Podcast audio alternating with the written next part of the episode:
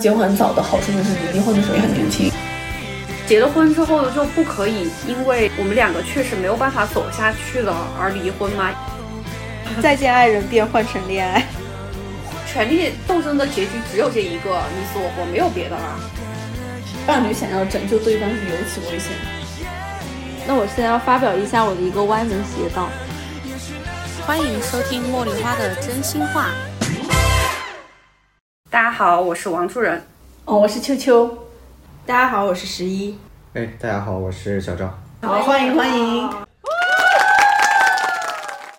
那我们今天聊一下最近很火的这个综艺，叫《再见爱人》。其实这个综艺一开始，我们三个里面只有我一个人看了。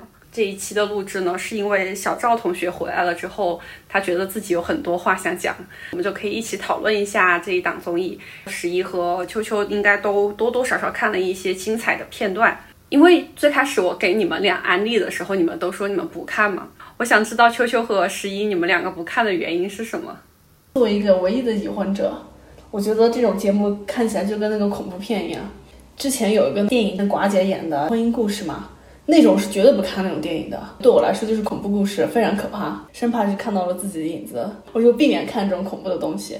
但是婚姻故事好像还好哎，那是对你来讲。我小时候也看过那个什么《革命之路》，是吧？我也觉得还好。不知道为什么小红书推了那个《革命之路》的那种三分钟解说，我看了以后吓死。我就觉得这种类型的综艺本身不是我喜欢的，太鸡毛蒜皮了。它是什么屎尿屁裹在一起？我可能看完了过后，我全程就只有一个反应，就非常像 B 站上面的一个 UP 主，叫做王阿姨。当时给她截了一个表情包，就是那就离吧。就我看完了过后，全程就会是这种反应。一开始王主任推荐的时候，我说嗯我不看，鸡毛蒜皮就是婚姻本质。非常可怕。OK，我想问一下，我们在场唯一一位男性嘉宾小赵，为什么你看了？其实我我从第一季就有看，当时是一个很机缘巧合的是，我在西藏旅行的时候，团里面的团友当时应该是刚好在播第一季的时候，我就强推了这个，我看了第一季，然后最近看关注到这个是我 YouTube 给我推了，我就搂了几眼。现在每个人都看过，无论是完整的看过，还是看的一些片段、一些精彩的场面，大家目前对这一档节目的简单的观感吗？我觉得谈恋爱跟婚姻是两个完全不同的东西。谈恋爱的话，就是首先你看对眼，然后三观比较一致，比较聊得来，那就是非常完美的伴侣了。但是婚姻对我来说更像是一种团队合作。选的那个伴侣呢，重要就是对方要有识别和处理问题的这个技能。我在看这个节目的时候呢，我觉得他就是没有识别和处理问题的能力。他就是很糟糕的一个婚姻中的伴侣，对我来说就是这么的一个事实，这也是在现实生活中发生的，我觉得就是赤裸裸的一个现实吧。所以你觉得这一档节目还是很真实，是吗？还是很真实的。如果真的是剧本的话，我只能说他们演技真的非常好。那十一呢？因为原本就是接受或者说是已经认定婚姻就是一地鸡毛。所以，我看到现在，我就会觉得，哎，不知道我那些在婚姻中的朋友们，他们可能也是有各种各样的奇葩的事情。我看到现在，我就觉得，哎。不要结婚，真的没有意思。小赵呢？我自己整体的感受还是这很真实。国内鲜有这样一档节目，说能能把这个亲密关系呈现给大众视野来剖析，就你能够通过别人的故事、别人的这些经历，能够自己从中获得一些东西。我自己的视角会其实倾向于去看几个男士在里面的反应，有一些很明显的变化。老刘在这里面的一些过程当中，会其实在慢慢的变化，就是每每一个男士，其实在里面都有或多或少的变化，但可能就已经来不及了。我之前听了一档我还蛮喜欢的播客节目，叫《心动女孩》，他们聊过一期关于再见爱人的，他们当时的那一期的标题就起得非常的击中我心，而且完全阐述了对于这档节目我自己的感受。他们的标题叫。爱上你等于爱上了一堵墙，太精准了！我的在这三对嘉宾里，我都觉得他们很多问题都是出在，其实核心的还是在沟通。那为什么没有办法产生有效和正向的沟通呢？就是因为你一直在跟一堵墙说话呀。我真我经常跟我老公说这句话，什么现身说法？为什么他们还这么孜孜不倦的努力的想要？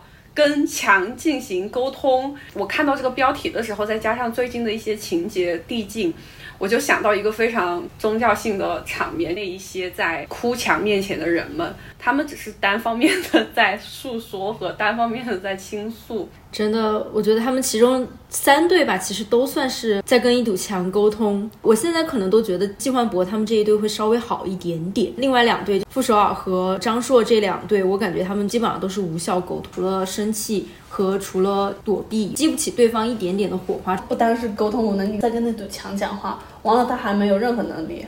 我觉得你要么你就提供一些情绪上的回应，你不要做一堵墙；要么你就做一个很有能力的人。比方说问题出现了，他虽然我不善沟通，但是我去解决它。他们并没有，我都不知道他们到底在跟谁结婚，就跟那个墙，完了那个墙他自己不会动，就什么都是你去动。我真的觉得我看的时候真的是火冒三丈。到看到现在哈，要给一个一句话的这种评论，希望各位早点离婚，或者说希望不离婚的各位尊重祝福，没了。那我们还是先正式的介绍一下这个节目和这一季的嘉宾吧。就有的听众朋友可能还不太清楚这一档节目。刚刚小赵也提到了，《再见爱人》呢，今年已经是第三季了。之前的几季的嘉宾有一些都已经是离了婚的嘉宾，今年的这一季的嘉宾中呢，是大部分处于婚姻中，但是他们的婚姻出现了一些问题，有离婚的想法，或者是有离婚的这个意愿，所以他们想要来参加，有点类似于一个团体治疗，去逃离日常的生活，逃离我们刚刚说的那些鸡毛蒜皮，去到了新疆，在一个非常美丽的环境里面，看看还能不。能正视和 focus 他们婚姻中真实的问题是什么？那我就简单的介绍一下这三对嘉宾。第一对的话，大家相对来说会更熟悉一些，是傅首尔和刘毅。傅首尔是奇葩说之前的辩手，而且他当时很多出名的金句，好像都是跟他的婚姻和他的伴侣相关。傅首尔和她老公呢，是目前已经结婚十四年了，曾经在第七年的时候离过一次婚，但是又快速的复婚了，现在是有一个小孩子。第二对的话是叫做王睡睡和张硕，王睡睡是一个美妆博主，张硕是广告制片。他们两个的情况会特殊一些，就是他们是办了婚礼，但是一直没有领结婚证，所以他们其实，在严格意义上来说，他们并不是夫妻。他们两个的情况是大学校园相识相恋，七年之后办了婚礼，在婚礼之后到目前为止又共同生活了三年的时间。最后一对叫做王诗晴和季焕博，他们两个呢是同行，他们都是模特，认识的时间也非常的久了。有十二年的时间，在王诗晴十九岁的时候就认识了季焕博，并且跟他相恋。他们目前是结婚两年的这么一个状态。那我们有了一个大致的了解之后，我们可以深入的去讨论一下每一对嘉宾。看到目前为止，好像傅首尔和刘毅是问题相对来说最简单的，但也是最最不可救药的。我觉得这种。就是观众的观感，你会觉得最平静，但实际上，如果还想要挽回婚姻的话。他们俩是最无可救药，是很无可救药，因为他们已经是说不出有什么矛盾。傅首尔有一个非常强烈的诉求，他觉得婚姻需要爱情，因为他不止一次在节目里面去讲说，我觉得现在我和老刘已经没有爱情了，更多的是像亲人般的这种相处。这个是我在节目里面很常听到傅首尔讲的，他对于婚姻的诉求，他觉得现在他的另一半不能满足他了，他的另一半呢就是刘毅，他认为自己的状态不是很好，他也不。不知道怎么去解决，但是离婚这件事情绝对是会改变他当前的生活状态的，所以他也会认为说离婚那也不妨试试。你们觉得老刘是真的想离婚吗？还是说可能因为傅首尔的态度，或和傅首尔在日常相处过程当中已经？形成了这种不可调和的矛盾，站在一个比较被动的局面上，那好，那我就离婚吧。老刘这种人，我感觉虽然我不认识他，但是我其实有认识他，他是那种不会主动做任何事情，不会主动改变任何东西的人。嘴上他说啊想离婚，那如果你让他真的去行动起来。他根本就不会行动，非常被动的类型。不单是对他的婚姻啊，对他的整个人生都是比较鸵鸟型的对对对对，没什么想，怎么都行。应该是只要不死了，怎么都行。但他确实是有一些不太阳光、不太积极、不太正面的一个方面。我在之前看很多的 reaction 和 cut 中间，大家其实都一直很好奇的一个问题，就是他到底有没有努力过？但好像在傅首尔的解释中间，他其实也有尝试。去改变目前的生活状态，也就是现在基本上是没有参与任何社会性的劳动。在节目中间，你会发现有很多那种 reaction 或者说是那种分析，就会把它和家庭主妇给画一个约等号。但是之前就说，其实他们家是有请保姆的，他完成的也并不是我们所想象的那些家庭主妇可能做的一些，比如说清洁呀，或者说照顾小孩啊这样的一些家庭内部的事务。他可能只是单纯的在一个非常佛系的状态里面安享自己的晚年。如果性别转换一下，就是傅首尔是男士，然后老刘是女生的话，他就是很幸福的一对啊。我觉得问题就是在于他是个男的，可能他的那个男性自尊不允许他这么待在家里，更加的加重了他的抑郁情节。我觉得他们俩其实也算得上是比较常见的一种反过来的男女关系吧。大多数认为的，在一个家庭中间，可能男性是，比如说收入更多、能力更强。傅首尔和老刘的情况是比较极端的那种，普世价值所认为的的男生该有的这些男性气质，他非常的弱。但是呢，傅首尔作为一个女性，她既有赚钱的能力，她同样也在养小孩。中国传统的这种对于一个家庭内部男女分工的。认识来讲，其实老刘就是一个没有用的人。你会发现，另外两对很难掺和，或者说很难给他们的婚姻情况提意见吧？就大家都不知道应该怎么样讲，因为他们的这个矛盾。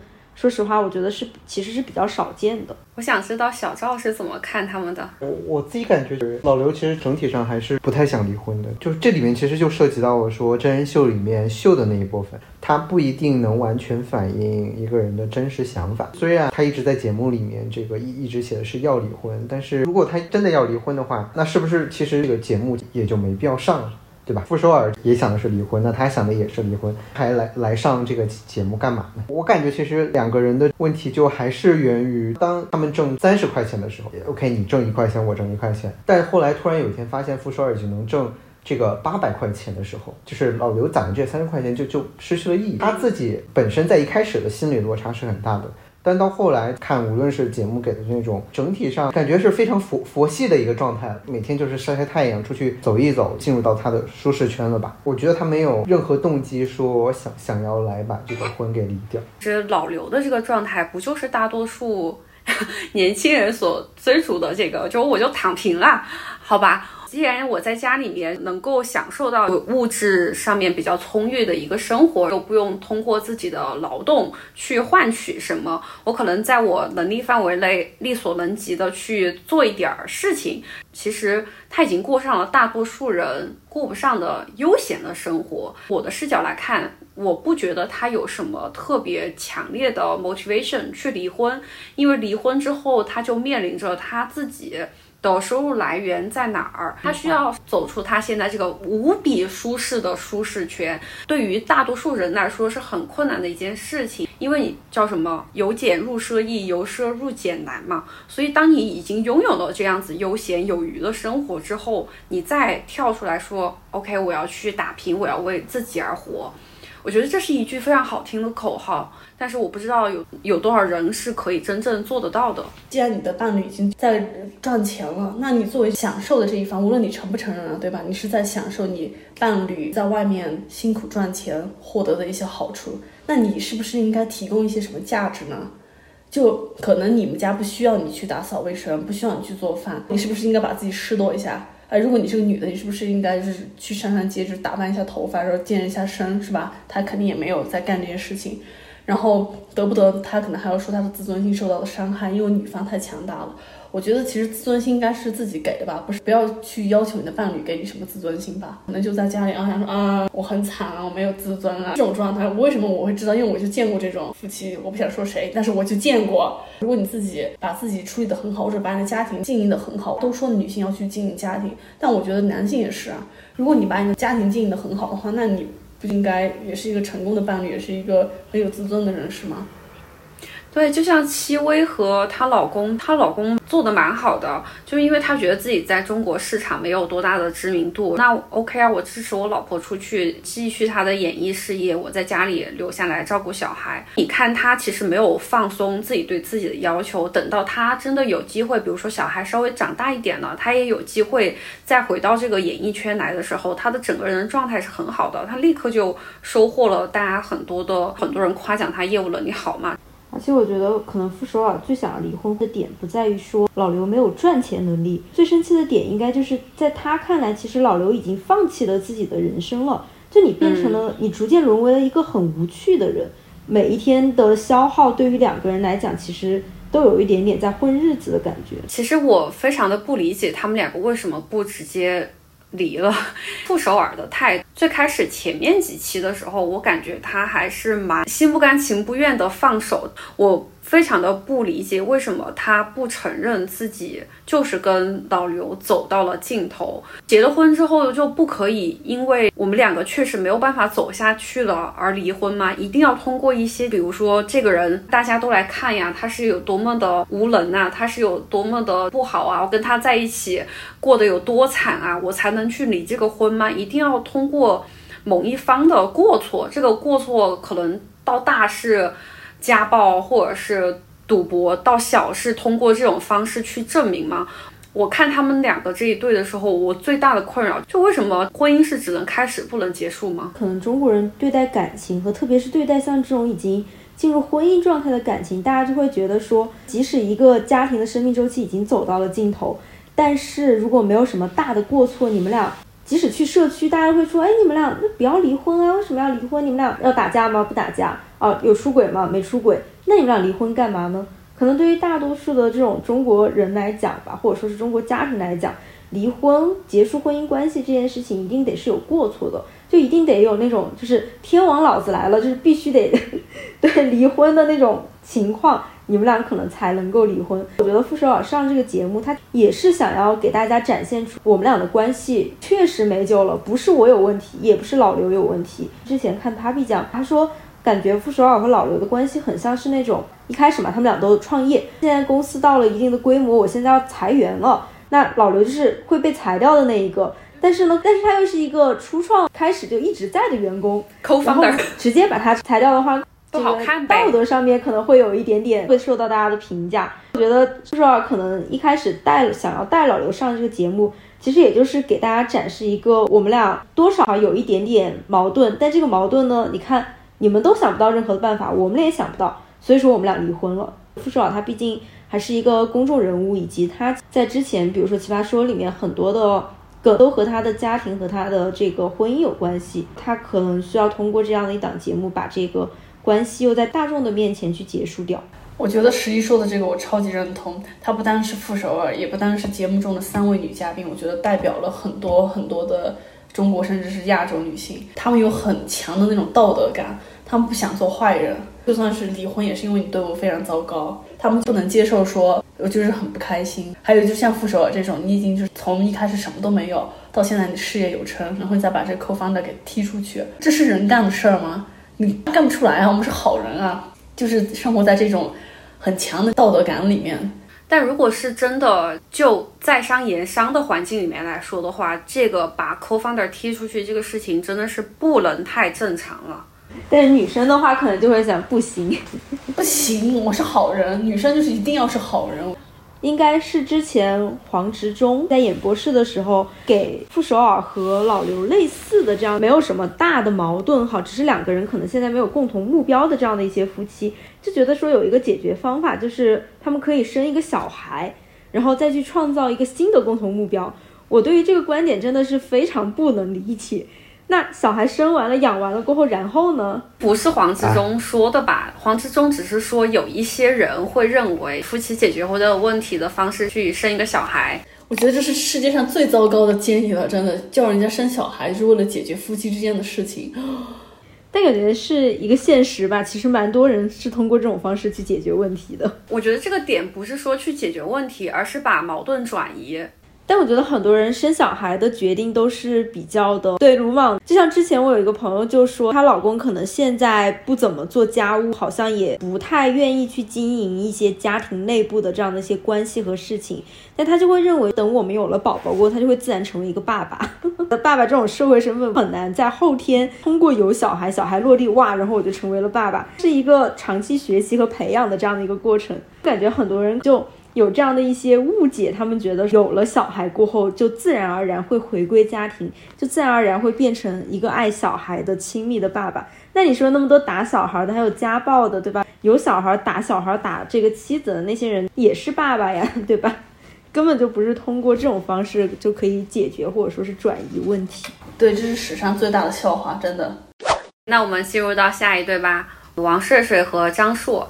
王睡睡应该是我看到现在为止，我还是蛮喜欢她的 这个女孩，因为她真的性格蛮直的，然后又很暴脾气。虽然我觉得她一百分的话，她可能有九十分的恋爱脑，但她的整个人还是蛮可爱的。王睡睡跟张硕。他们俩第一集一上来就摊牌了嘛，就聊了他们那婚闹的事情。婚闹也就是他们没有领证的原因，对吧？就是她的老公张硕，她的朋友，然后闹了王睡睡的一个闺蜜，是当时她的伴娘。在这件事情过后，王睡睡想要找张硕的朋友去给她的闺蜜道歉。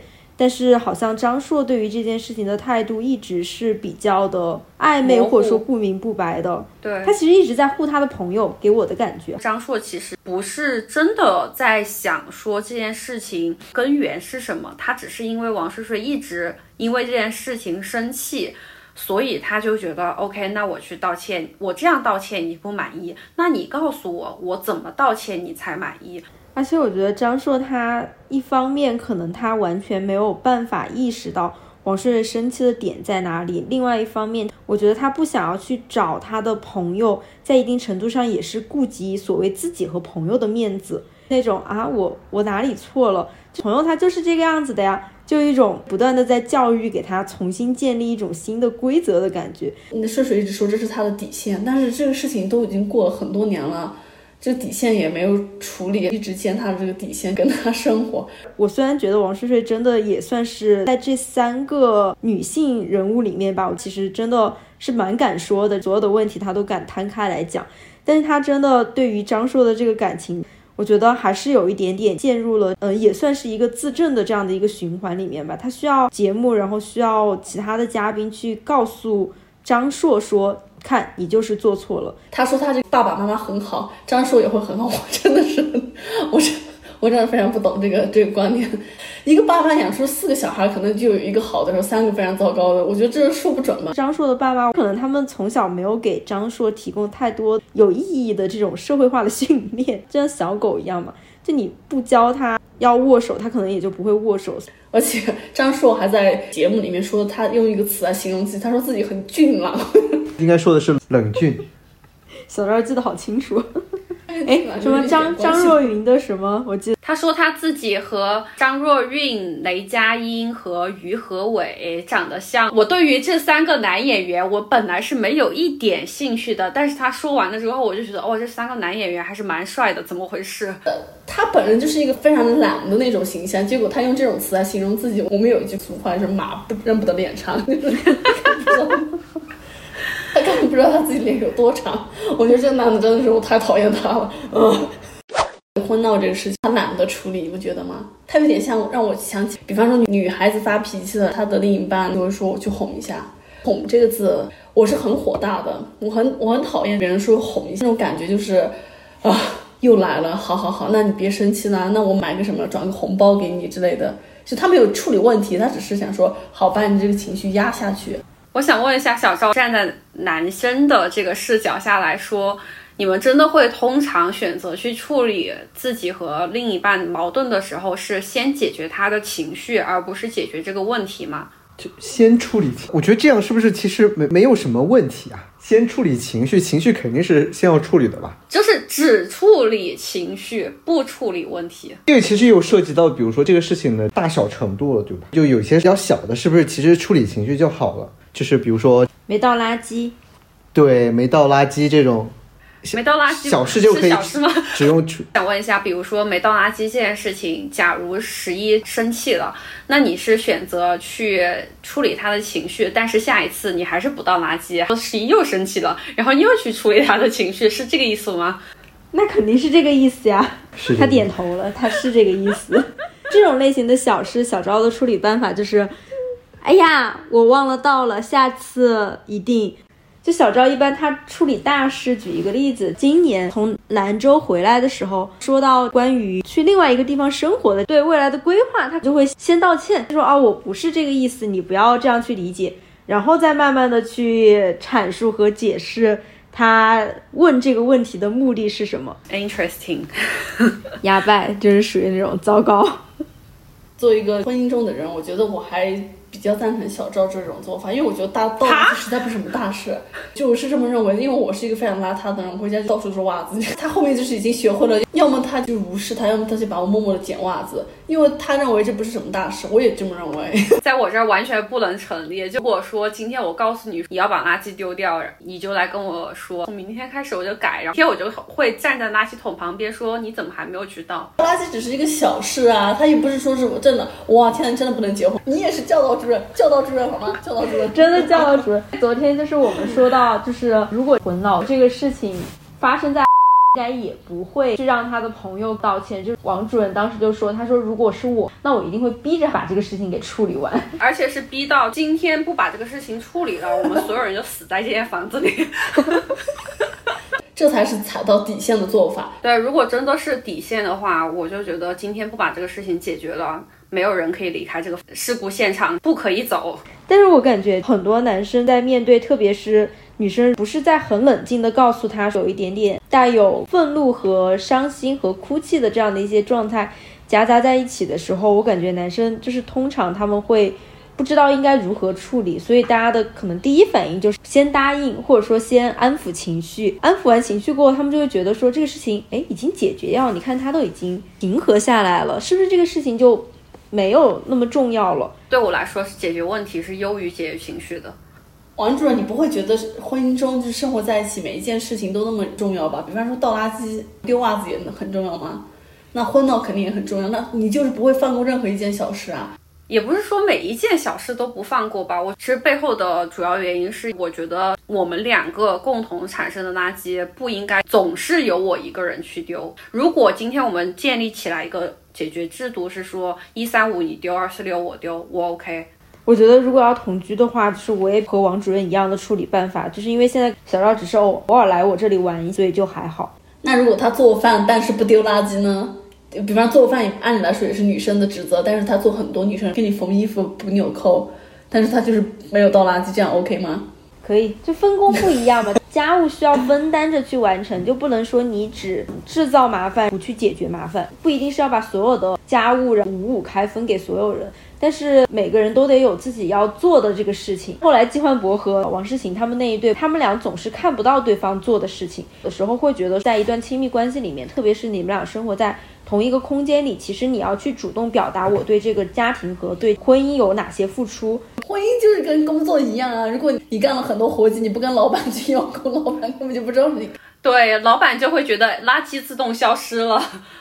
好可怕！你上班就解决问题，像我处理和识别问题；下班了你还要再处理和识别问题，完了你还要进行邀功，不然老板都不知道是你干的。天，我已经窒息了，不好意思。张硕他们两个本来也因为家务劳动产生了很大的分歧嘛。我记得张硕好像一开始就发表过那个危险发言，他说啊，家务不应该是女方承担吗？在我们家都是妈妈做的，那我结婚之后理所应当的应该由第二个女性，which is 我的老婆来承担这些家务。睡睡跟他激烈的争吵了之后，他接受了请保姆啊。但他有改吗？他们俩都不做，他们就是请劳动外包。有可能是张硕的妈妈对于这件事情是接受的一个态度。原生家庭类的男女分工，说如果在张硕的家里面，他的妈妈是非常心甘情愿，并且认为自己所做的事情是能被大家认可的。对于张硕来讲，他同样也会用他妈妈所做的事情去要求王睡睡，但王睡睡明显是不接受的。就所谓这种新时代的女性嘛，新时代的男性也不应该就是，就算是你妈妈做这些事情，那你还是应该有一些其他的思考吧。他当时说，他觉得张硕的爸爸妈妈是很好的人的视角是逢年过节或者是日常的问候这些内容，这些情感支持都是由张硕的爸妈赋予给睡睡，而不是由张硕。他们可能对他来说不像是那种传统意义上的公婆。而是更加贴心和更加愿意关心自己的长辈。这个女的真的真的很好骗，我也觉得就是无语了，就给我气无语了。那她不好骗的话，她会帮张硕洗屁股恋吗？很好骗的女孩子。你们能够给别人洗屁股吗？讲真的，如果不是很好骗的，你能干得出来这种事儿吗？给佩奇我是可以的，给狗我是可以的。比如说明天小赵要去做手术，你会给他都不要说洗屁股了，你自己想想你能为他做到什么程度吧？那可能就是给他请个护工吧，我给他挑选一个合格的护工。让我大跌眼镜，整个眉毛都竖起来了是，他们两个没有领证的情况下，但是还在一起还贷款，你知道吗？那个房子是张硕的，而且硕硕有说他希望把他的名字加上去，张硕就说啊，反正各种借口吧，就不给他加他的名字。应该是节目组的制作人员就还有表述一个提醒嘛，那你们还共同的一起偿还贷款哦。张硕就说，但是他也住在这个房子里啊，啊，什么意思？他是要交房租吗？天哪！因为这个事情涉及到钱，所以我非常的敏感，我很生气，我觉得太过分了，这什么玩意儿啊！啊，这个故事我太生气，对不起，因为我之前我补课的时候没有补到这个故事，哦、我太生气了。就我身边有他们俩没有领证，因为女生现在目前不是很想要领证，但他们又共同看上了一套房子，男方家里面给了非常大一部分的首付，然后两个人共同还贷，写了两个人的名字。我觉得这种情况我是可以接受，并且可以理解我的这位朋友的女朋友，她现在真的不是很想要结婚，不需要去处理对方家庭关系的这种恋爱关系，是她很满意的。但是又一起看上了这套房子，又在一个比较大的城市里面，想要有一个属于自己的小家，这种模式我觉得其实蛮新潮，在法律意义上面，其实两个人的风险会小很多。但像王睡睡，他完全就是在付房租啊。去养一个自己没有产权的东西，你记得我们两个另外一个朋友吗？他们当时也是两个人一起买了房子，然后共同还贷款吧。现在关键是分手了，对，这个是很复杂的，因为我就是干这行的，好吗？房子是很复杂 干这行的你干哪处理的话，两个都有。我是干这行的呀，这个很复杂，因为你卖的话，你要我们两个都要同意，你知道吗？而且要说的很清楚。听起来好像就觉得他们只是需要分这个钱，但是实际我觉得操作起来肯定还是比我们听到的这个版本长多了。结婚也是一样的情况，你就是结束婚姻的时候，你去处理这个房子也是一样的麻烦，这跟婚姻不婚姻没有关系。那我现在要发表一下我的一个歪门邪道，觉得这种大笔的东西，最好你的就是你的，我的就是我的，不要因为结婚了，然后共同去买一个东西，两个人一起给钱。就我觉得我不太能够接受婚后一起还房贷这件事情。可能因为我们没有在，比如说像北京、上海这种地方吧。但是如果在这种地方的话，我个人是接受租房住的，因为我觉得离婚的这个财产上的、经济上的风险实在太高了。就像他们这个样子嘛，就是五百多万买了一套房子，你不能说到时候对吧？离婚这个房子啪一下就砍为两半。对啊，那家里面还有四口人，那这四口人住哪呢？那首先你要变现，你得把它卖了。可能那另外一方你不想卖，你这房子你好不容易拿到的，那你就得把那二百五十万钱给对方。那你又没有二百五十万钱，对啊，这就是很一系列的问题，非常麻烦。我真的不懂那些就是结婚然后就立马买两个人一起还房贷，太不能理解了。可以自己买房子自己住吧。看了最近的一期，王睡睡和张硕他们两个当时有说到一个点，我看到那儿的时候，我也是啊一整个惊呆，就说到他们俩当时在一起的原因。王睡睡呢说，一开始他跟张硕在一起是因为张硕死皮赖脸的追他嘛，他就说他其实不是因为真的喜欢他爱他，而是因为他感动到了，所以就。在一起了。当时他说这句话的时候呢，那个张硕他就还是有一点小吃惊的。看到他小吃惊的表情，我以为他觉得啊，对方竟然是因为感动而跟我在一起。但是他他马上又说了一句，他说。我以为他跟我在一起的时候，感动已经转化成了喜欢。就我听到他们两个这两个发言，我真的脑子嗡嗡的疼，你知道吗？就第一点疼的原因就是，为什么有人会因为我好感动啊，我就跟他在一起？这个事情，我觉得小时候可以这么想，长大了别这么想吧。真的，感动它是一个瞬间的感性的事情。你没有办法靠感动维持一辈子，都不要说一辈子，你的感动能维持七乘二十四小时吗？都不能吧？你如果拿着你对于七乘二十四小时的感动这么高的期待去跟对方过下去的话，非常理解他们两个后来发生的种种的争吵，那就是因为你一开始你就把你的 expectation 的阈值设得非常高，因为我要一直要求你处于当时追我跟我在一起把我感动了的那个程度，但一旦我觉得这个程度开始减弱，那我就会觉得，哎，what happened？王睡睡说出这句话的时候，那刻我觉得啊，make so much sense，真的。我想起之前我在小红书上面看到的一个评论，就而且他有两千多个点，那个评论说睡睡脾气那么差，一看就是被狠狠的宠爱过的。就是他的意思是被张硕就是有狠狠的宠爱过，就是一开始的时候，所以他在张硕他面前他的脾气才会那么的差。黄主任刚刚就讲这个的时候，我觉得这些东西有点串起来的那种感觉。而且一感动就是感动的十年是吗？中间践踏了他的底线这么久，他也没有任何作为。是的，我觉得我能理解的是，首先你喜欢他，然后他做了一些什么事情感动到了你，那个 moment 可能是会成为你觉得非常温情的一个回忆瞬间。我觉得这样是合乎逻辑的。但是，一开始就是因为他追求或者是怎么样，对然后我终于被他感动了，这个人超好的，这个感动成为唯一的一个。契机的话，我觉得这是一个非常危险的事情。而我当时看到他们的这个事情的时候，我突然 relate 到最开始我为什么要在一起。我觉得那个时候我也是那样子的蠢，就是。Happy 酱就说，张硕和王睡睡看起来非常像是青春期的男生在追校花，他其实就是一个打游戏打怪的过程。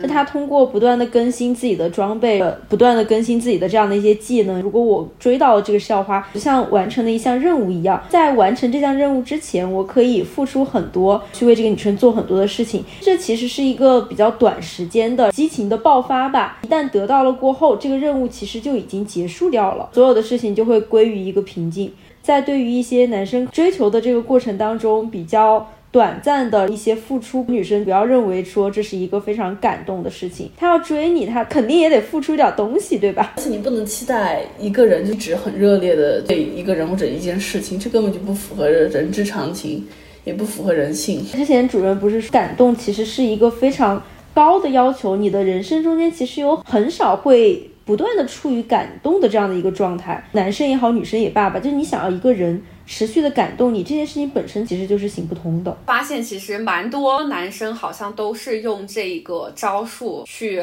所谓的追求女孩儿。我想听一下小赵站在男性的视角下发言。啊，是很多吗？我不会对一个人持续的好，持续比如三四个月以上，这个人没有任何反馈，别人给我的信号，如果是拒绝的话，那就是拒绝。但我也能理解一部分人会通过这样的方式，男性在选择另一半的时候，他是需要去不断的去尝试，就这个尝试是没有成本的。即使说女生不答应，他也可以继续去做这件事情。就是从男性的视角来说，这个女生她是一个奖励，我觉得好像追这个事情成本就很高呀。不是啊，从小的教育，男生是要去追的，而不是说靠自然吸引。你追的话，即使不成功，也没有什么成本啊。会有什么成本呢？无非就是时间上的成本，对不对？是的，是一种狩猎的心态。嗯你，有追吗？还是你们是比较自然的走到一起的那一派？不算追吧。不算，但是有，一个人说算，一个人说不就是我能明显感觉到这个人是比较主动在示好的，但他的示好就不是像之前可能有一些男生，他可能会给你买东西，然后频繁的约你出去，讲一些可能夸夸你的话。小赵追的这个过程，他会比较像朋友之间的相处，啊，就没有那种很夸张的。他只是会给你释放那个信号说，对对对，就不会释放出他是一个猎人的这种信号。因为有的人就是会拿着豆浆和油条在你楼下等你的那种疯子，天呐很可天呐！我今天怕的那种。我今天开车还想到这个事情。你对疯子的定义太浅了，让我回忆起了埋在我记忆深处很疯的一件事情。就当时在高中的时候，有一个男生喜欢十一，给他写了一首歌。还是写了一首诗，在整个学校的广播站里面回响。哦哦天哪！Oh my god！我听到诗和歌的时候，我觉得还好，因为就是 keep 住他们两个，对不对？No，而且这件事情是被广而告之，就是这是我写给十一的一首，哎，是一首歌吧？是不是？歌歌歌是一首歌，然后我当时就已经被这个人的疯子行为震撼到这种就是和在寝室楼下摆蜡烛的就也差不多。他更疯，他在广播站，这个真太疯了。很可怕。我不信了。十一，当时你听到那首歌的时候，你的反应是什么？我觉得我其实是一个非常会鸵鸟的人，就想他可能通过这样那种方式恶心我。聊回睡睡刚说的事情，陈明当时就有问他说：“那你觉得什么时候你的感动进化成了喜欢？这个东西是可以进化的吗？”我们三个肯定不可以，但我能理解可以的人。就他觉得很感动，就有点离不开那份感动，变成一种依赖。他觉得那个是喜欢。每个人对这种感觉是不一样的。所谓的感动，其实就是一种你持续对我好，我接受你的好。其实，在一定程度上，它不会转换成爱，它会转换成依赖。睡睡他就一直在给张硕说：“你承不承认你在结婚前和结婚后发生了很大的变化？这种变化其实其实就是原本你对我所有的好，在我们俩办了婚礼过后，好像一切都变质了。你不再持续对我好了，我们俩开始产生一些矛盾，你开始不再让着我了。其实不是一种爱，我觉得睡睡他其实不是爱张硕，他是很依赖或者说是很留恋。”之前张硕对他好的那些时间，我觉得睡睡还有一个问题，就是因为他认识张硕的时间太小了，就学校园就相识，然后俩就一直在一起，他就没见过这个世界上别的水果，你知道吗？他只见过苹果，他没吃过香蕉，没见过车厘子、火龙果那些东西，就觉得我现在只能守住我这个苹果，因为出去的话可能都是烂苹果，那还不如现在这个苹果还至少是个好苹果。我觉得他问题就在于。他真的眼界太窄，去看看别人吧。我觉得他应该，如果真的要跟张硕分手的话，还是有很多人会追在他屁股后面的。有的女生是会这样，因为她觉得这个人吧，你说他对我好吧，好像越来越糟糕。但是吧，他有很多很好的地方。去想那个烂苹果，那个皮还好着，然后那个把儿上面还有叶子，他会修修补补，把缺点和优优点加加减减，最后得了个零。那至少不是负的，对。就吃点好的吧，我只能说，先就是他的认知就没有建立起来，世界上还有很多不同的水果，他也没见过，他也没吃过，他就一直守着他那个苹果，而且有一车其他的苹果，还有其他绿色的苹果，太头大了，头疼。你有什么 想为张硕辩驳的吗？我没有什么想为张硕辩驳，我觉得张硕就是个糟糕糟糕的人，对，就是我，我觉得。张硕的糟糕程度其实比老刘和老纪、老纪焕博更更更糟糕。老刘和老纪至少都还是会反思的人，但是张硕是一个完全不会反思的人，就是那个词吧，冷峻，就是他 太冷了，这个人没救。好像说之后几期，好像他他这个人设会有一些变化。当他说出自己像张若昀的时候，真的我。我太震惊了，我只能说，就像小赵说，他根本就不会自信，因为他是张若昀，他就是那种典型的普信男啊！你太普了，普到已经不能再普了，为什么这么自信啊？我真的觉得大家如果遇到像张硕这种男生，就早点跑，你不要想，不要试图去改变或者说解救或者教育他，就不知道主任还记不记得，就是之前我们去见。的时候，他觉得想要拯救他，我反正个人不太能够理解，因为我觉得人不能够通过你做了什么事情，就比如说像睡睡，他可能在一直想要去改变张硕的这样的一些想法，但是你会发现这其实就是一个自己内耗的这样的一个过程，他不会改变的。如果他要改变的话，他早就被他爸妈改变了，为什么还会被你改变呢？伴侣想要拯救对方是尤其危险，因为你还会觉得你自己付出了很多去拯救他。完了，对方也没有改变？你就觉得我天呐，我这投入太多了，你为什么这么对我？你就觉得自己越发的可怜。当时说那句话的时候，我内心就是去吧，去吧，孩子，去吧。是的，去吧，去吧，去吧。作为可能同事，你想说你想要拯救他，同事我都不会拯救，就看着同事的垃圾 PPT，我都不会改，想说等到客户把他们骂的狗血淋头就可以了，他就知道下一次他要改了。作为伴侣，千万不要拯救他，你要么就接受。这个烂苹果，要么就扔掉，就是丢掉，换一个其他的水果。这太搞笑！就他妈妈和他的前女友前三十年都没有拯救他，你就是后三十年可以拯救他们？你有什么超能力可以去拯救他啊？不论男女，有的人就在亲密关系里面就觉得自己很特别。我不知道为什么，你们会不会这样觉得？就有的人觉得我很特别，前任可能跟他在一起十年都不如我，我们在一起两个月因为我很特别。我我知道这种人，但是我我理解不了，就是我理解不了里面的逻辑到底为什么会这样想。有这种人，嗯，他就觉得我自己就是高圆圆，就是我可以拯救任何男的。我已经就是额头有点痛了。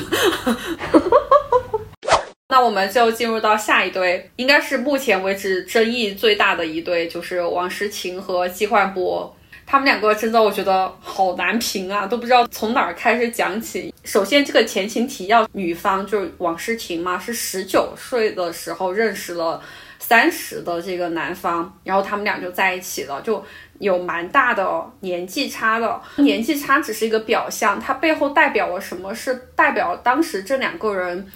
身后所拥有的资源和经验的完全的不平等，特别是又在同一个行业里，男方可能一直觉得我现在比你更加成熟，我有更多的经验，我有更多的资源，我可以是那个给予你帮助的那一方，自然的在他们关系的一开始就形成了这样子一个权力非常不对等的关系，一方远超于另一方的情况，那。强权的这一方就是那个 dominating 的那一边啊，因为你现在有的所有东西都是我赋予你的，我帮助给你的，你自然是需要有一个归顺和臣服的一个姿态。我觉得他们两个的开局造成了后面这么多的问题，因为那个开始就是错误的，带了我太大的主观判断。但虽然我常常会觉得年纪差不是什么问题，但是年纪差背后这些真正。你的资源、阅历和知识上面的不平等才是问题。觉得可能有了三十岁的人也没那么爹味，老纪属于那种控制欲特别强的人，是吗？就是他穿什么衣服，然后还会去点评他。我觉得他都不是爹，他都是爷爷味，他整个人就很老。对对对对对。这种人他是绝对不能接受每天言听计从的女友，对方有一天就是跟你说不，后面不是去找借口，就说哦你现在你翅膀硬了就之类的。最开始我觉得王诗晴是非常依赖老纪的，就你能够从他们俩的关系中间看到，最开始王诗晴把老纪是叫纪叔叔的。你想他们两个那么不平等的情况下，肯定是弱者依附强者，这是一个很自然的。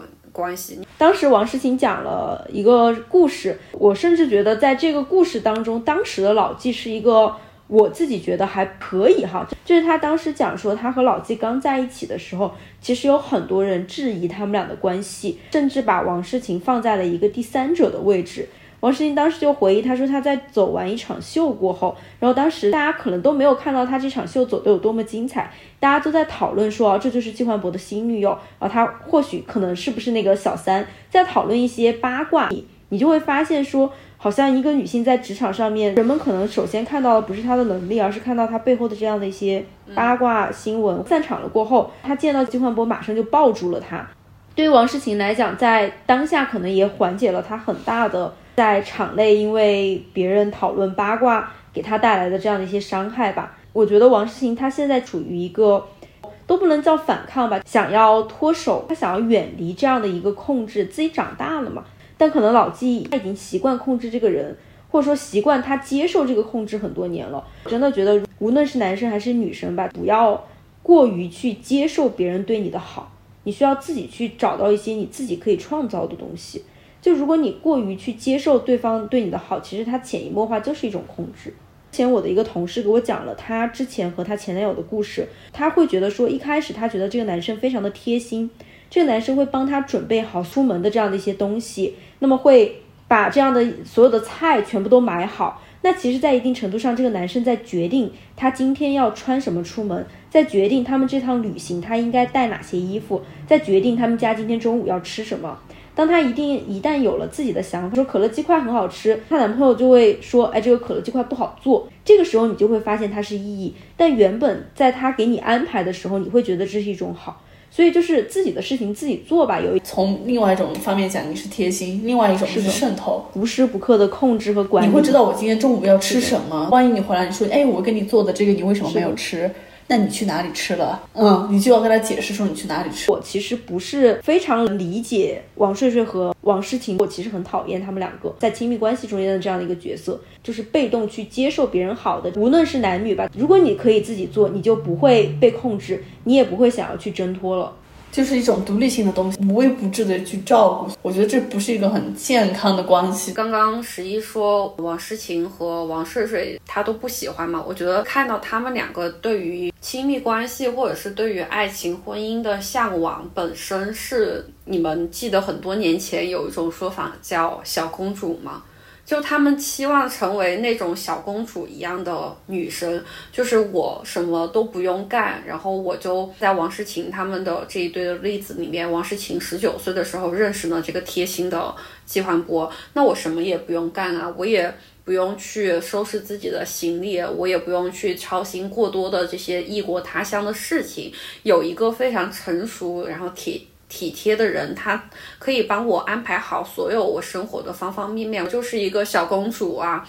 我觉得他们当时可能本身也追求的是这样子的一种亲密关系。这个事情它就是有两面的啊。当他们有了更多的自我想法，随着年纪或者是阅历的增长，有了自有了更独立、更自我的一些意识之后。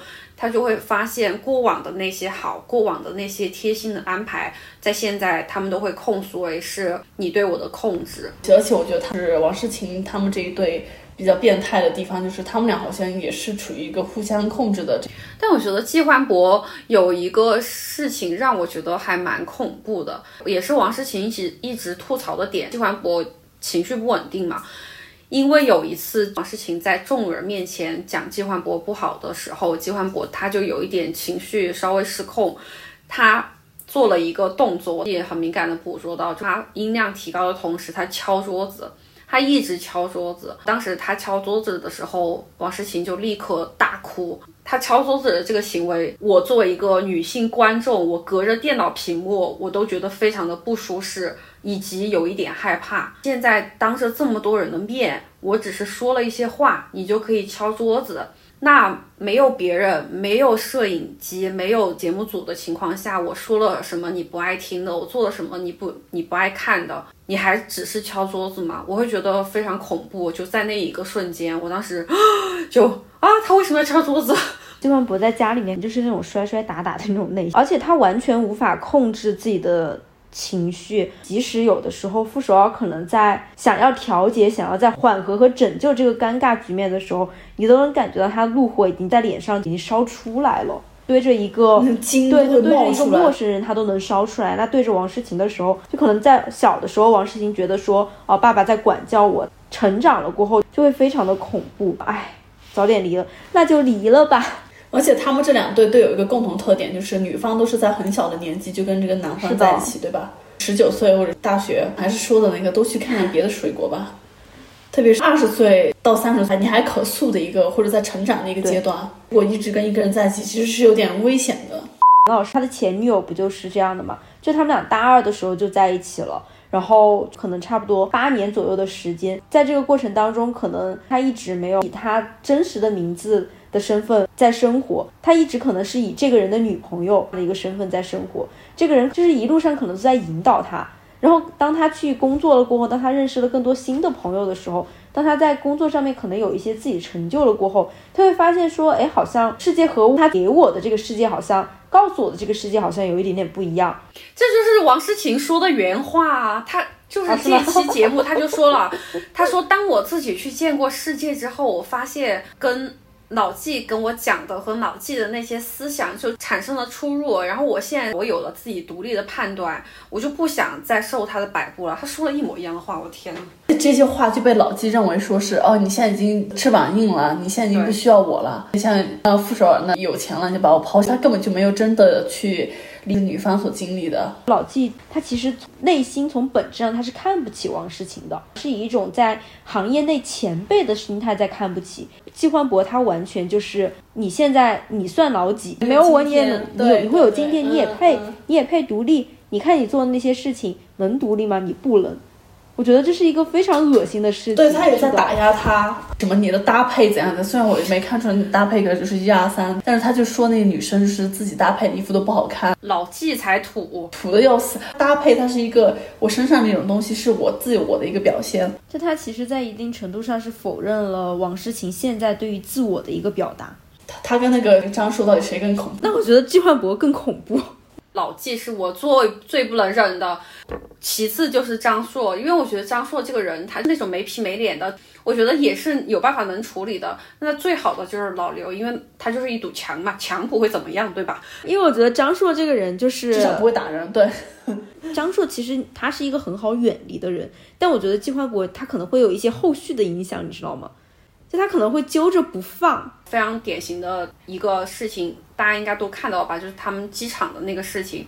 呃，王诗晴在候机厅应该是要了一份拉面吧，就把那个油点子弄到身上了。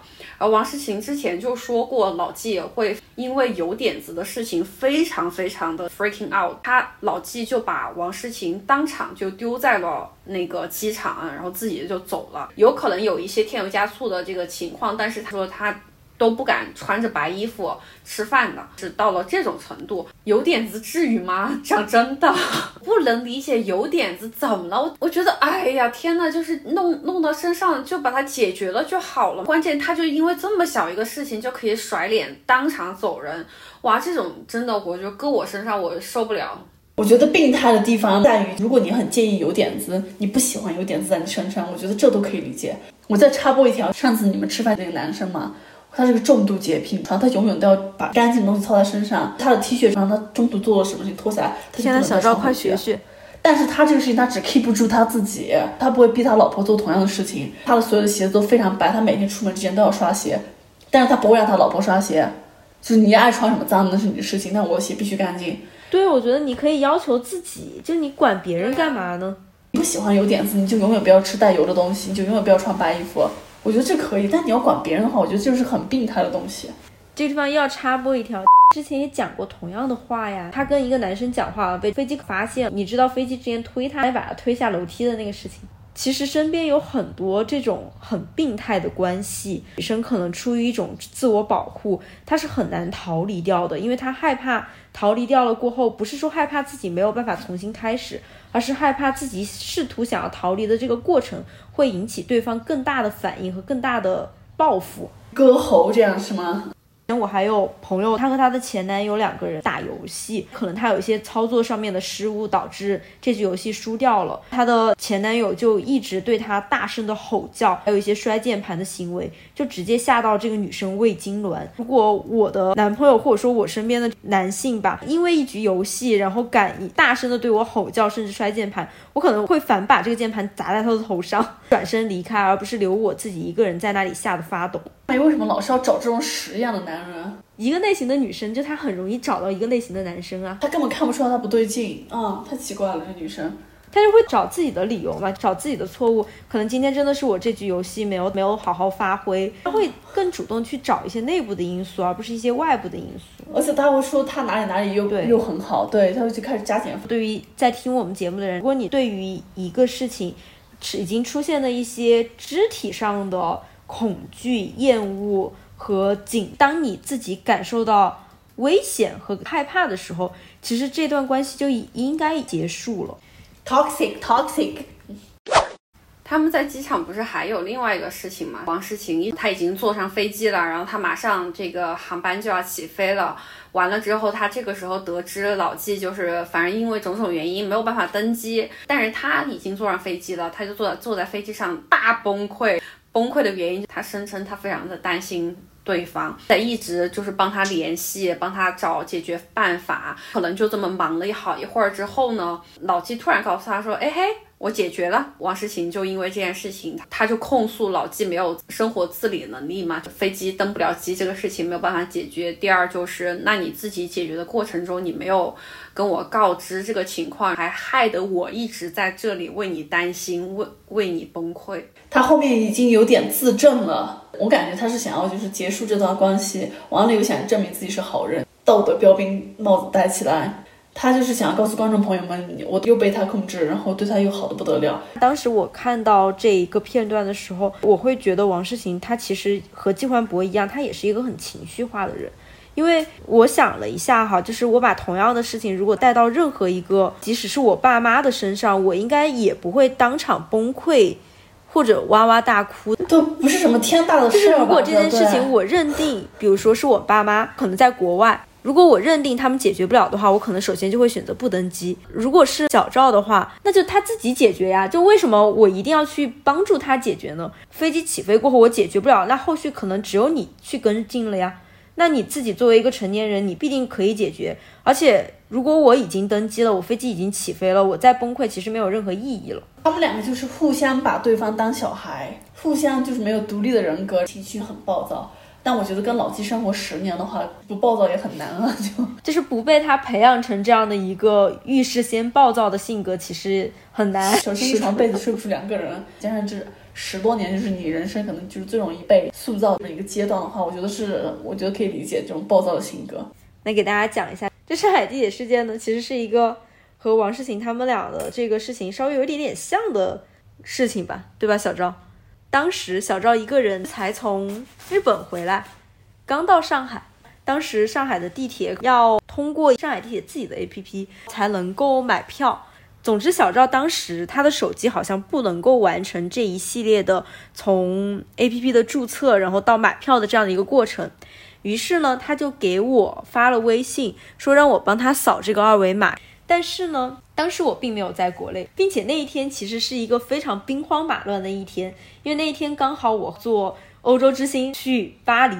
大家知道，欧洲之星其实在很长一段距离中间是没有信号的，就是在它过海底隧道的那一段是完全没有信号的。在上火车之前，你可能出关，包括排队一系列的事情，你可能没有办法随时把那个手机拿出来聊信息，就没有及时的回复他。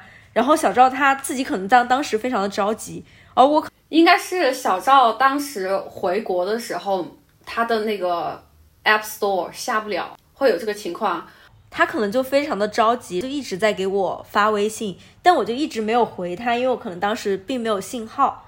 当这个火车驶出隧道，我终于有信号了过后，我回了他。他当时已经非常的生气了，他可能觉得我没有帮他解决这个事情，就一连串都有类似于不太礼貌的那种，对，炮轰了我。就说，好像我记得有一句话，就是他说我是文盲吗？我看不懂上面的文字吗？就他好像不断的在跟我求助，但是我好像都没有回复他，然后过了很久我才回复他，然后他就非常的生气。但那个时候他其实已经自己解决了，太好笑了。我必须要说一下，就我三号有点能理解小赵，是就是发那一大段，就是有理解能理解小赵，不是不是你你你听我讲，就是。我想说的，我理解小赵的点是，哦，我就拿球球举例子好了，因为他是一个非常没有积德的人，你给他打电话，他是永远不会接，never，他从来不接我电话。我跟他打电话是要预约的，就是你要先给他发消息，然后发的消息你要确定手机在他手上，然后这个时候你赶紧打个电话，哦，他会接。有一次我真的非常生气，我也是，我忘了是什么事情了，一直联系不到他，然后我就开始就是。发泄小赵类似的情绪，我就说手机拿在你手上到底是干什么用的？你为什么不接电话？那你不如把手机丢了好了，简直没有积德。就大概就是给他说了这么多。哎，是为什么？我不记得，我那次超生气的。对，你也超生气吗？我我简直气炸了。生气和崩溃是两个不同的，就是完全不同的事情。王诗晴的崩溃，包括宽博的这种暴躁。他们俩其实，在一定程度上没有办法很好的去推进这个事情的解决，就反而可能会给这件事情解决造成更大的一些困扰。我可能会发现啊，我的另外一半生气了，天呐，他竟然大哭，他在崩溃呀！事后我们可能还会因为这个事情争吵，但我们俩原本讨论这个事情的出发点就是为了解决这件事情。我感觉王诗晴和季焕博他们俩其实，在生活当中就有很多那种因为情绪，因为两个人无法。自控产生的这样的一些矛盾，就王诗晴和季焕博这一对，让我觉得最烦人、最烦人、最烦人的点是在于，他们两个老是喜欢较劲。就非得要比一个高低输赢，你对我错。他是你最亲密的人，他为什么你们要争这个啊？争这个背后到底在争什么？我那天真的认真的思考一下，我觉得他们两个其实在争的是权利。因为过往的生活里面，他们两个长期处于这种权力不对等的这种关系里面。老纪可能是 dominating 的这一方，王诗晴处于弱势这一方。那现在王诗晴开始要去跟老纪争输赢、争高低，他想夺回他的权利，这个权利。可以是话语权，也可以是我自己给自己搭配衣服的权利，甚至是我自己给自己安排工作的权利。我觉得他是在一个夺权的这么一个过程中，对吧？夺权的过程就是充满了暴力和流血啊，所以我觉得他们有这么多的冲突是很正常的。当我想通了这一层。关系之后，我就觉得，哎，他们两个的结局一定是权力斗争的结局，只有这一个，你死我活，没有别的啦。历史上没有出现任何一个，就是两个皇帝吧？谨 慎谨慎。看到一个那个心理心理学的分析嘛，就说他们俩其实非常像那种，嗯，青春期的家长和青春期的小孩和家长的那种争斗。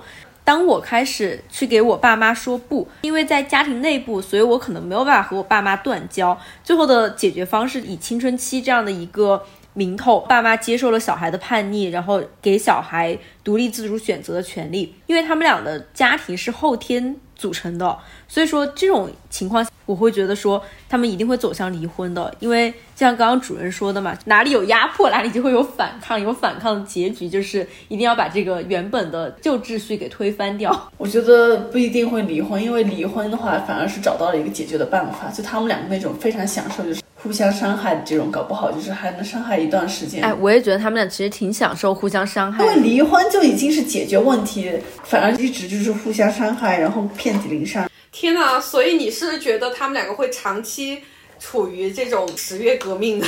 我觉得会至少来个几年吧，无论是曝光啊，为了商务啊也好。我跟你说，如果真的选择离婚的话，就是一种解脱，一个 solution 啦。最新的那一期里面，也是王诗晴就说，她觉得她不再崇拜老纪了，也是一个非常慕强的人。她觉得现在老纪老啦，帮不到她啦，她自己也成长了。也成熟了。当他自己觉得他有能力看到更大的世界的时候，他他过往的这些崇拜就慢慢的消失了。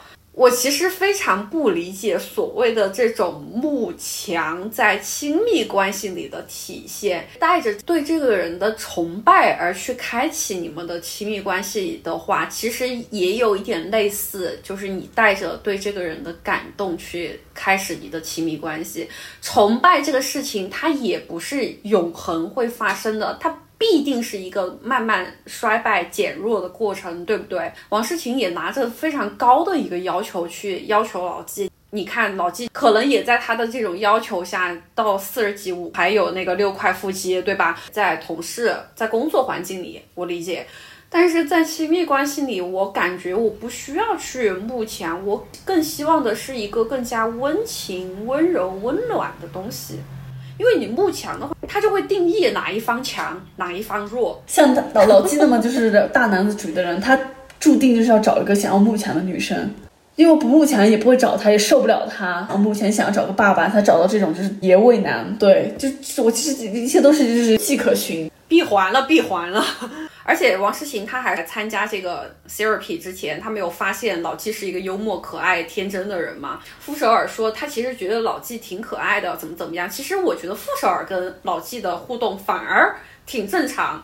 我觉得他们应该去参加换乘恋爱，真的，他们参加什么再见爱人啊？他们就应该去换乘一下，让那个傅首尔跟老纪在一起，那个王睡睡跟老刘在一起，因为王睡睡就喜欢这这种比较温柔的，好吗？这个叫什么？张硕跟王诗晴在一起绝了，我觉得他他们完全可以换乘一下，真的。再见爱人变换成恋爱，他们俩好配哦，说真的，而且他们俩都是很自私的那种人。当傅首尔说这件事情的时候，王诗晴就说他没从来没有发现老纪是这样子的人。我当时看到这里的时候，我也觉得呃挺有感触的点是在于，我觉得是王诗晴她发现不了，还是老纪在王诗晴面前不会去展露这些特质。就像我们刚说的，无论是爹味还是爷味，他就是一个很典型的那种东亚家长式的人。在你小时候，你会觉得你的爸妈是一个。幽默可爱的天真的人吗？你肯定不会觉得呀。当我们已经到了我们也三十几的这个年纪了之后，我们发现我们慢慢的可以跟爸妈能够稍微有一个平平等的位置去对话的时候，我才觉得，哎，我爸其实也挺逗的，我妈其实也也挺天真可爱的。觉得他们真的是一切都合乎逻辑，就本身两个人的关系从一开始就是一个不平等的，所以就是走到今天这样，其实也不奇怪。看到现在为止，我产生的一些思考吧。像傅首尔，他一直的诉求是他他觉得他的婚姻里没有爱情了。我其实想在这里有一个讨论，就是说你们能接受没有爱情的婚姻吗？因为其实，在我们小时候听年长或者长辈的人老是说，婚姻走下去，慢慢的就变成了亲情了，爱情不可能。这句话到底是真理还是歪理啊？好，让我先来发挥一下，就是呃，不是发表一下我的意见啊。就我觉得，首先我是不能接受的。你可以跟一个人看对眼，只能看对眼五年，甚至可能看对眼十年，但每天看对眼就十一年、十五年，你要让他追求一个长久的这么一个东西，我觉得是很难的。就是外面还有不同的人，还是香蕉、车厘子、奇异果。如果没有爱情的话，其实是很难经营。婚姻就是一个非常反人类的东西。你的观点和恩格斯是一样的。这其实婚姻制度一出来的时候，没有在追求它长期和稳定这件事情。这个事情是非常非常后期才演化出来的。理性来说，我觉得爱情和婚姻是不关联的。这两件事情是各自独立的事情。我觉得是因为社会鼓励大家走入家庭这么一个相对来说稳定的经济单位，便于管理。对，所以他用爱情来进行了一层包装。我们当代的文化已经接受了，就是爱情和婚姻是有关联的。其实我觉得没有一段感情，无论是爱情也好。亲情、友情，没有一段感情是可以陪你到永恒的。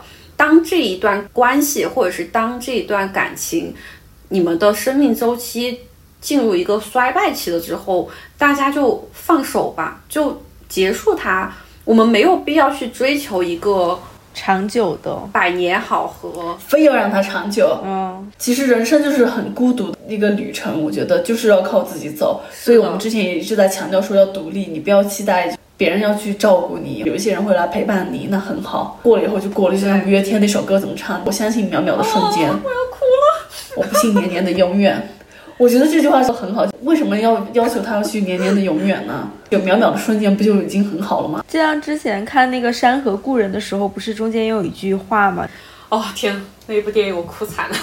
对，就是可能我每年都还会再把它拉出来看一遍的。中间有一句话，其实就是贯穿了整个电影始终，每个人都只能陪你走一段路，迟早是会分开的。这句话其实就是你需要尽情享受每一段关系，但是这一段关系。即将结束，或者说已经在结束的时候，就不要去强求一段亲密关系中间的人吧。其实你没有必要去给自己找任何的理由去结束这段关系。不爱了，或者说不喜欢了，没有感觉了，其实这些都是很合理的一种很自然对一种诉求。恋爱也好，结婚也好，就你不一定是要有矛盾，就要有过错，你才能分开。分手和离婚其实都是一个人，只要想离了，其实你就已经可以分开了。拖得越久，受伤害的人就会越多。那就算最后是不爱了，或者是分开了，但是并不代表说之前那些渺渺的瞬间就是假的。对，那些也是真的。一开始很爱是真的，后面不爱也是真的，都是真的。就是它只是一个事物变化的过程。那并不是说是哇，你一开始就要去否定他的所有。我觉得那个有点像王睡睡吧，投入了太多的成本在这段一个 relationship 里面，因为你投入即代表是沉没成本，你投入的沉没成本越多，你越难割舍。这个我们经济学里面真的是有一个非常有名的一个 model，它去解释人对于你失去的痛苦是远大过于得到的快乐的。大多数人他的行为。轨迹或者是行为心理就是这样子，这些赌徒也也是一样的啊。当他们投入的越多的时候，他越难抽身，越难收手。他明明心里知道说我需要止损了，但他还会被引力去牵引，说我要不再试试，再试试，我可能就回本了。我觉得王睡睡其实在整个节目中间的心态就是这个样子。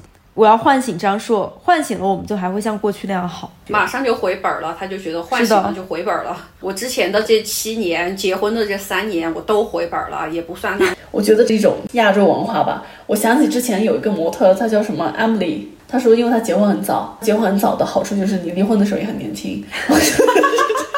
跟我们说的就截然不同的观点。然后他离婚以后就这种 dating 嘛，二十出头结婚的话，你离婚的时候才三十，对吧？你还有大把的人生吧，你还可以非常漂亮，还可以享受很多。但如果你三十岁结婚的话，你四十岁离婚，四十岁也可以享受爱情，但是大家考虑的问题就可能不太一样了，就是完全不同的观点，就是一种比较西方的，我还是觉得挺挺有意思的。在亚洲的文化里面，大家觉得婚姻美满。还是一个跟你事业有成同等高度的来校验你人生的是否是一个成功的标准，大家才会 obsess 去追逐我所谓的婚姻美满，也就造成了我们刚刚说的，即便这两个人可能已经没感情了，或者是多少有点矛盾，但两个人都咬咬牙，觉得哎，还是这日子还是就这么过吧，因为我们不想被别人认为说我们是婚姻不幸福不美满的，很丢脸，就像你被裁员了一样。对，但但不知道那些裁员拿着 package 的有多开心，天哪，他们不知道 还行。而且大家就是总会把婚姻的失败和你人品、人性的一方面给挂钩，所以才会有那些自证。你看，包括王睡睡也好，王诗晴也好，他们总会反复的去强调，我其实在这段婚姻我已经很努力了，不是我不努力，我已经很努力了，但是没有办法，可能就是离婚了过后就会想说，哎，你看人家张硕，他又没有劈腿，又没有出轨，咋你们俩就过不下去了呢？他之前对你那么好。是不是你忘恩负义？可能就会有这样的一些猜测在里面。我想问你们，当你们自己在考虑婚姻的时候，你们的考虑因素是什么？你的意思是哪一刻要跟跟这个人结婚是吗？那你可能只能问问秋秋。是这个意思吗？我觉得我非常害怕别人问我这一题，但是目前为止只有你问过，因为我根本不知道。你 答不出来是吧？我觉得非常可怕这一题，这个因为王主任把这个问题问问给了很多人。这题就像以前我们读书的时候，别人问我周末干了什么，我不知道我要怎么回答，我答不出来。我因为我曾经我的前任跟我讨论过婚姻，我站在了一个非常资本主义生产关系的视角去看，我有。婚姻这个事情，在我的视角下，它就是一场 merge and acquisition。我一个 economic student，我真的没有办法做出这么不理性的决定。作为一个女生来说，我看不到任何我在婚姻里面我应该期待的回报是什么，和我的收益在哪儿，我能得到什么好处。如果我要去完成这一场 merge and acquisition 的话，我自己。的这一家公司就是我本人，马上就被掏空。蛮理解，就是男生想要结婚的，因为他们没有什么可失去的，对吧？可失去的，可损失的。就像张硕讲那样，他过往生活在他爸妈和他的这个小家庭里，他是被他妈妈照顾的那一方。然后他结婚了之后，他本人不产生任何变化，只是换了一个人换了一个人照顾他。所以对他来说，他觉得结婚 no harm 啊，why not？他们可能唯一失去的就是自由，就可能有人会查你，问你什么时候回家。你会发现像他就会觉得说，自由是短暂的，长久的照顾是一个非常难能可贵的事情，所以他就会选择说，那算了，自由不要了，就找一个能人能够照顾我更好。他到底要照顾啥呀？他是有什么大小便失禁吗？为什么要长久的照顾？我真的不理解。因为他才结婚，我们家门口不是有一个小湖吗？然后就有很多大爷围着那个湖钓鱼。一开始我以为那些大爷都是那种无家可归的，后来我才知道他们都是正经工作的人，就是可能住我们小区。他们为什么在那钓鱼？就是逃避婚姻啊！听到我们单位有人讨论，就说他们出去钓鱼，就是那就可以两三天不回家，因为你做别的事，你不可能两三天不回家呀。啊，那钓鱼是一个很合理的借口。他们真的没去干什么坏事，真的就去钓鱼。但是那那几天他们就不用去想他的婚姻，想他的家庭。每个人都渴望自由，男的可以做这个逃离，因为女的有无数的家务，还有小孩等着你，你也逃不了。而且这种家务和小孩的责任，其实是你从小被。教育和被灌输这种理念是的，所以你很难。为什么没有女生去逃避呢？因为无处可逃。小肖，你有考虑过婚姻吗？你现在刚刚叹了一口气，我是不是问了一个不该问的问题？当你在思考婚姻的时候，它对你来说是代表了什么？就这这个问题，其实我我也问过，就是订婚姻，我也问过蛮多人，就是就结婚的人，我都会问你这种问题。他们给我的答案还是出奇的满意，就是需要一种冲动。就我自己总结下来，就是他们不是一个理性的选择，需需要一定的冲动来来支撑说 OK，我要做这件事情。站在男性的角度来看待婚姻的时候，你觉得第一就是你能不能接受有没有爱情的婚姻？第二就是你们在看待婚姻的时候，究竟把它看成了一个什么东西？对，没没有爱情的婚姻，我我自己的感受是不行吧。没有爱情，那那有的是什么呢？你你完全去看它的匹配度，除了爱情这个维度的以外的匹配度了。对啊，相亲的就是看的那些，比如说家庭嘛，比如说对所谓的条件嘛，就是这这种我觉得是不能接受的。从男性的视角来说，这爱情或者说婚姻究究竟意味着什么？我感觉可能还是比较保守那一派，我觉得它更多意味着就是责任。或者说代表着一种承诺，就是 commitment。那我想问一个问题，因为如果你们把它当做成为一种责任、一种 commitment，比如说我们类比一下工作里面的这种 commitment，当它出现一定变数的时候，当这个合同没有办法继续履约下去，或者是你之前承诺的东西没有办法达到的时候，怎么办呢？如果说要拿工作类比，那不就是那一套标准的 SOP 嘛？因为你们首先把它当做了一个 commitment，那如果你眼看着它 is going to break，那你现在都怎么办呢？这个 break 一定不是突然发生的，它一定是一步一步积累的。会突然发生的小赵，就你考虑这个问题，一定是说也也需要说 OK，你开始要考虑这个问题了。你会觉得呃分开是不是或许也是一种选择？我们在工作里面就有一套完整的 SOP 去应对，怎么去变更这些所有的 commitment。总结一下就是 commitment 一文不值，对。随时可以抽身离开。现在的这种亲密关系的形态太过于单一了，就仿佛结婚只是唯一解。我们之前在欧洲有接触过一些我们的同学，他们的那种亲密关系的形式是相对来说比较多元的，比如说像法国，他们都是合法同居嘛。比如说你在税务局登记的同一个住址的时间超过。多少时间呢？那我们就认为你们两个是合法同居的关系，也保护你们两个的这种同居关系。是你们两个因为没有结婚，所以同时保持着你们的独立性。想要分开也是一个相对来说成本比较低的，只需要搬出去就可以了。包括有一些就是更多元家庭的组成，但是感觉在东亚或者说在中国的语境里面，你要去表达亲密关系的唯一解还是结婚。我觉得这个真的是太令人失望。是的，反而就是还是有很多人在追求这种，就是说的 commitment 吧。可能如果给你这些 option，特别是女方也不见得接受，她可能还是想要你给我一个承诺，虽然这个东西可能就真的很不值钱。而且这种承诺其实挺可怕，你知道吗？承诺就是我今天承诺的，我明天说，哎呀达不到，达不到预期，我们调整一下预期吧。我们就总结一下，第一条就是女生不要二十岁到三十岁都跟一个人谈恋爱，这是最重要的一条。三十岁到四十岁可以，二十五岁到三十五岁也是可以，但是二十岁到三十岁是非常危险的。大学开始就一直和一个人谈恋爱，一直到工作到结婚，这是一个很可怕的事情。就是我真的不觉得校园恋爱有多么的甜，多看多吃点苹果、梨子、西瓜之类的吧。第二条呢？好吧，那我要哭了，好，再见，嗯。今天就先聊到这里喽，拜拜，下期再见，拜拜。